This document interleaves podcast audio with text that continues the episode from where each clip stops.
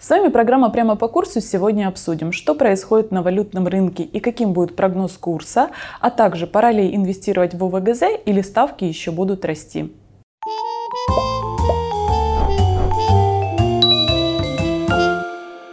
Уважаемые зрители, а перед тем, как смотреть это видео, проверьте, а вы подписаны на наш канал, чтобы не пропускать полезную информацию. Алексей, на прошлой неделе э, гривна достаточно существенно укрепилась по отношению к доллару. Ожидать ли такой тенденции до конца этого года? Ну, здесь я немножко разочарую наших э, читателей и пользователей сайта. К сожалению, вот уже на середину дня э, котировки начали опять расти, то есть уже вот на момент записи нашего ролика 27.80, 27.82. Это по доллару, по евро 33.87 на 33.89. То есть котировки постепенно растут. Что реально происходило на рынке в последние дни? Первое. Э, фактически удачные аукционы Минфина по размещению ВГЗ. Я напомню нашим читателям и пользователям, что 8 декабря было размещено облигации на 15,9 миллиарда миллиарда гривен, а вот э, на последнем, на 15 декабря, 51,4 э, миллиарда mm-hmm. гривен в эквиваленте было размещено в АГЗ. Стали заходить на этот рынок и иностранцы. Соответственно, э, это приводит к тому, что они продают валюту, предложение валюты увеличивается, спрос сейчас достаточно низкий, и это и приводило к укреплению гривны, о котором вы меня спрашиваете. К сожалению, учитывая то, что есть еще и проблемы по бюджету, то есть значительное проседание курса, оно опасно, для, потому что тогда падают налоговые поступления в бюджет. Таможенные сборы и так далее, я не могу сказать, что значительно будет укрепляться гривна до конца этого года. Скорее всего, в настоящий момент Национальный банк будет выкупать излишек, и таким образом даже при избытке валюты на рынке он будет таким образом э, фактически удерживать курс приблизительно в этих же пределах. То есть ожидать, например, э, курс гривны к доллару к концу года 27, это, наверное, э, нереально, Я да? думаю, что это слишком оптимистичный сценарий, и он маловероятен при той ситуации, которая есть. Некоторые эксперты ожидают существенной долларовой инфляции и, как следствие, ослабления доллара к другим ключевым валютам. Поддерживаете ли вы такой прогноз? И как вы считаете, возможно, пора переходить из доллара в евро или в какие-то другие валюты? Это очень хороший, интересный вопрос. Я хотел бы напомнить, что вот мы ролик записываем с вами 16 числа, выйдет он 17 с утра. Как раз вот сегодня, 16 числа, происходит заседание Федеральной резервной системы США по процентным ставкам и ситуации на рынке по по дальнейшему выкупу или не выкупу дополнительных э, активов с рынка, то есть политики э, количественного смягчения. Э, есть вот, вот те колебания, которые мы сейчас наблюдаем, они в основном и связаны с тем, что простым языком и Федеральная резервная система США печатает деньги, угу. в данном случае доллары, и Европейский центральный банк тоже заливает свою экономику живыми деньгами. То есть ликвидность очень большая. Кроме всего Инфляция прочего, растет. ну, они хотят стимулировать рост инфляции для того, чтобы как-то оживить свою экономику и в то же время удержать ее от тех последствий, которые возникли с коронавирусом. Угу. Поэтому, чтобы вы понимали, цена вопроса, вот Конгресс Соединенных Штатов в ближайшее время будет согласовывать выделение еще 1,4 триллиона долларов дополнительных вливаний в экономику США. Поэтому вот эти значительные колебания, которые мы видим, они связаны именно как раз с тем, что фактически гонка печатных станков продолжается, и в зависимости от решений и Европейского центрального банка, и ФРС, вот это соотношение, оно меняется. Угу. Поэтому сейчас вот на текущий текущую секунду, вот на 16 число, о котором мы говорим, евро выглядит достаточно предпочтительным, и поэтому оно, он, он укрепляется. Но если, например, э, Федеральная резервная система США решит э, что-то делать со ставками, хотя мой прогноз, что она ничего не изменит, они останутся почти нулевыми, или, например, они закончат, закончат политику количественного смягчения, во что я тоже не верю и, скорее всего, не продолжат, но если такое произойдет, то доллар начнет резко укрепляться, потому что не будет дозаливки денег uh-huh. на рынок, и, соответственно, таким образом эта пропорция будет ну, соотношение евро-доллар будет меняться. Поэтому я бы не спешил И это также сейчас. будет влиять на курс у нас, верно? Естественно, это будет влиять на курс евро относительно гривны, угу. то, что видят наши э, постоянные пользователи, когда он был больше 34 э, гривен, сейчас он начал опять быть ниже 34 угу. гривен и так далее. Это вот как раз реакция на вот эту ситуацию. Министерство финансов начало повышать ставки по ВГЗ. По пятилетним облигациям ставки уже превышают 12%. Стоит ли сейчас покупать УВГЗ или ожидать еще роста ставок? Э, тут ситуация очень интересная. Во-первых, то, что я уже раньше говорил, на последних аукционах иностранцы стали покупать наши ВГЗ. И что самое интересное, вот на последнем аукционе, который был у нас э, фактически вот из расчета как раз сегодня, mm-hmm. по нему он прошел вчера, на котором вот эти рекордные 51 миллиард э, гривен было размещено облигаций, то там как раз в достаточно больших объемах покупали долгоиграющие облигации. А почему их начали почему больше покупать? покупать? Потому Это, что ставки растут? Ну, во-первых, действительно, Минфин частично все-таки пошел им навстречу, начал повышать ставки. Напомню нашим э, зрителям о том, что в данном случае они фактически не облагаются налогом. То есть это, в отличие от тех же депозитов, это ну, фактически чистая уже ставка доходности. Но основное здесь даже другое. Значительные части денег э, на международных рынках, то, о чем мы говорили, э, сейчас остались, грубо говоря, без дела. То есть инвесторы не знают, куда их вкладывать. И учитывая, что появилась хорошая перспектива по коронавирусу, они, часть инвесторов, у них вырос аппетит к риску, они видят, что есть возможность на этом заработать, они стали возвращаться на рынки развивающихся стран, где доходность выше, чем у них.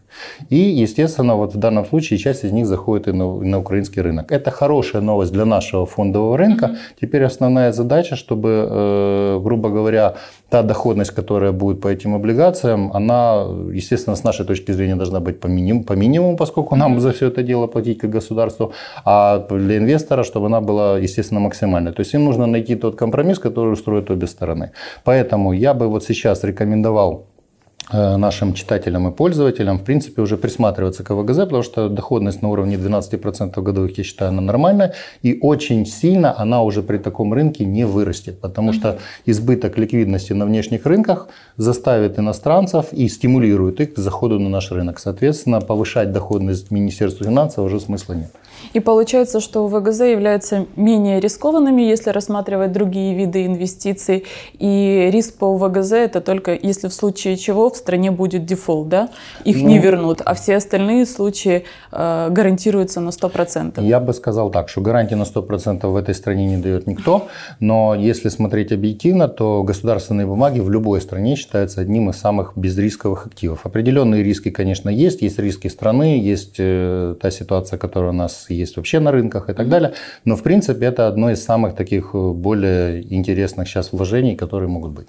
И также э, нужно ли обратить внимание наших зрителей на то, что э, при входе в УВГЗ необходима какая-то минимальная сумма для того, чтобы потом зафиксировать в прибыль, потому что есть какие-то дополнительные комиссии. Вы да? абсолютно как, правильно Какая говорите. минимальная сумма вложения, чтобы мы ну, могли... Да, ощутить. чтобы мы ощутили эффективность? Ну, я скажу так, что вот э, разные компании, у них минимальный порог входа, года, но в принципе я рекомендую, вот если вы хотите уже заниматься АВГЗ, mm-hmm. это хотя бы лоты порядка 100 тысяч гривен. То есть в данном случае тогда сумма той доходностью, которую вы будете получать, вы будете перекрывать все комиссии, которые с вас будут брать брокер, угу. брокеры, и получать приблизительно ну, достаточно хорошую доходность. Хорошо. И по ВГЗ э, налогов никаких нет, верно? Ну, налогов как таковых нету. Там есть определенный сбор, который есть, плюс комиссии, которые берут э, брокеры при проведении этих операций. Угу. Это все надо учитывать. И я советую, что если вы уже соберетесь покупать ВГЗ, то вы обязательно сравните условия нескольких брокеров и, допустим, те же условия банков, потому что банки тоже торгуют АВГЗ, как и брокеры. Вот, и просто выберите оптимальный вариант, где комиссии будут минимальными, и вам будет интереснее все. Да, я для себя также рассматривала ОВГЗ, э, смотрела на тарифы в банках увидела, что где-то есть и комиссия за обслуживание, и за открытие счета, и при выходе какие комиссии, а где-то этих комиссий нет.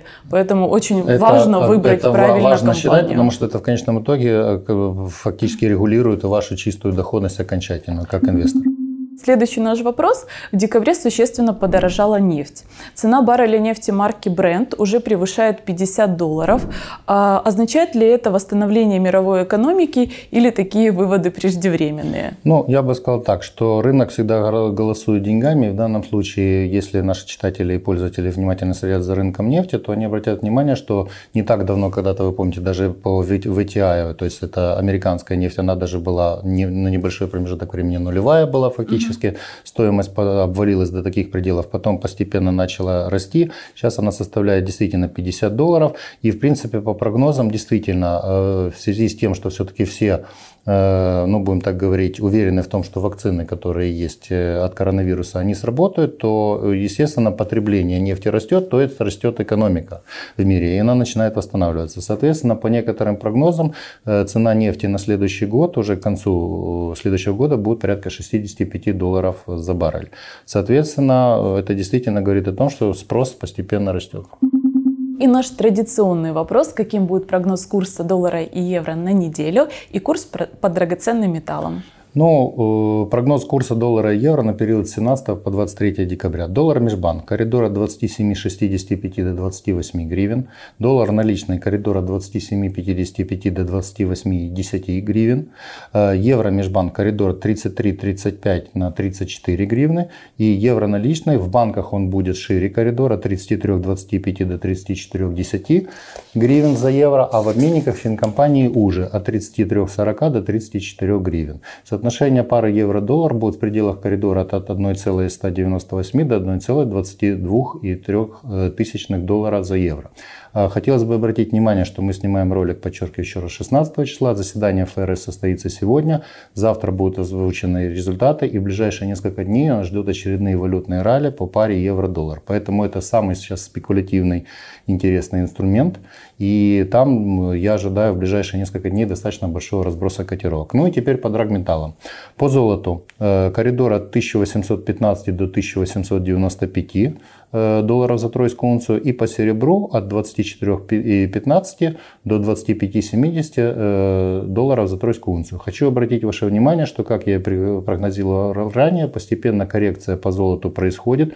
То есть после в начале взлета до 2000, угу. потом падение до 1740-750, в настоящий момент уже опять постепенно идет рост, и вот постепенно котировки растут. Смысл заключается в том, что рынок начинает закладывать и э, закладывать результаты результаты.